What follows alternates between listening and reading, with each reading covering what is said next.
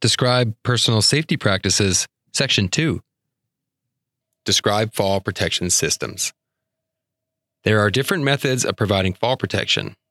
A fall protection system is defined in the OHS regulation, Part 11, as a fall restraint system, a fall arrest system, work procedures that will minimize the risk of injury, such as using a safety net, that are acceptable to WorkSafe BC.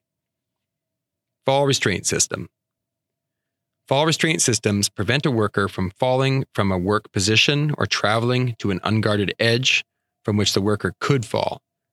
Examples are guardrails or a personal fall protection system. Fall arrest system.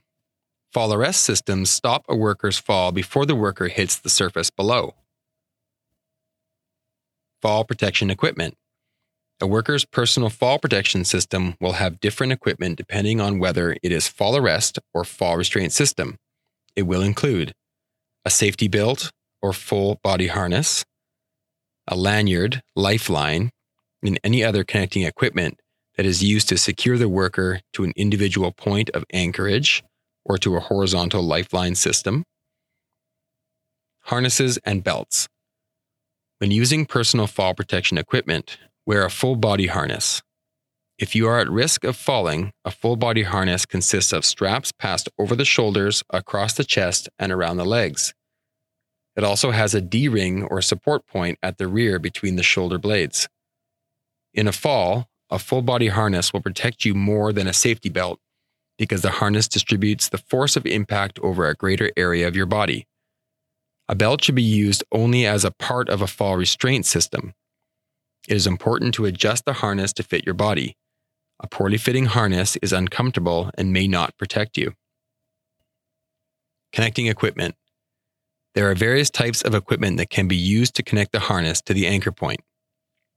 Lanyard. A lanyard is a flexible line of webbing or a synthetic or wire rope used to secure a safety belt or full body harness to a lifeline or anchor deceleration device, or shock absorber. A common method of reducing the impact strain on the body and the anchorage system is to use a deceleration device. These devices are designed to slowly allow a release of energy and absorb the initial shock. The device may be a spring or tear webbing design.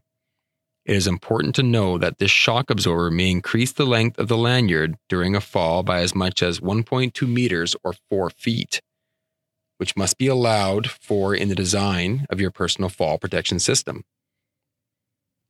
Lifeline.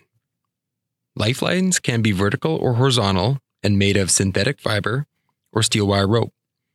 A retractable lifeline is a special type of vertical lifeline. It is fastened to a horizontal lifeline unless the manufacturer allows alternate use. Vertical lifelines have a breaking point of 26.7 kilonewtons or 6,000 pounds.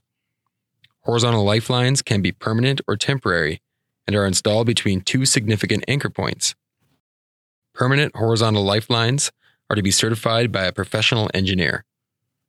Temporary horizontal lifelines are permitted with certain restrictions.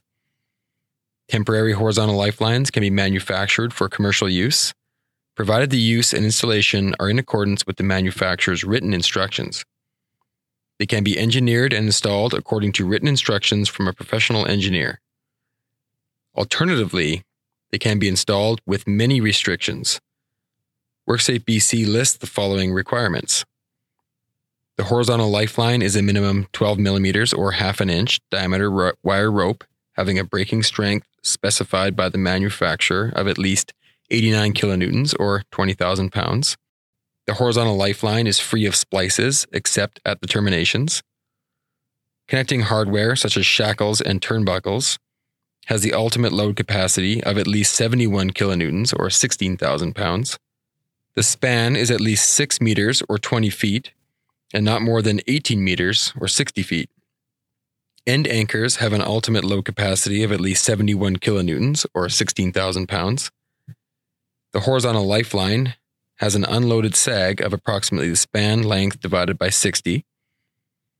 The elevation of the line at any point is at least 1 meters or 39 inches above the working surface. The free fall distance is limited to 1.2 meters or 4 feet. A minimum of 3.5 meters or 12 feet of unobstructed clearance is available below the working surface. No more than three workers are secured to the horizontal lifeline. The horizontal lifeline is positioned so it does not impede the safe movement of workers. Retractable lifelines work like the seatbelt in a car. These are under constant tension, and the moment you fall, the lifeline locks. Rope grab. A rope grab is used to connect the lanyard to a vertical lifeline. The rope grab travels along the lifeline with you and will lock into it if you fall. Snap hook or carabiner. Snap hooks are used to connect lanyards to rope grabs, harnesses, and horizontal lifelines. Snap hooks must be self locking so that the hook can't be opened unless you depress a separate locking mechanism before opening the keeper. A carabiner is an oblong shaped connecting device also used to attach different components of a personal fall protection system. A carabiner should have gates that are both self closing and self locking with a breaking strength of at least 22 kilonewtons or 5,000 pounds. It should also have the manufacturer's identity and load capacity clearly marked on it. Inspection, storage, and maintenance. To maintain service life and performance, all fall protection equipment should be inspected frequently. Damage can include burns, hardening due to chemical contact, and excessive wear. The fall protection equipment must be inspected by a qualified person and replaced or recertified if any damage is found. Always store fall protection equipment in a dry location away from any substances that could cause deterioration.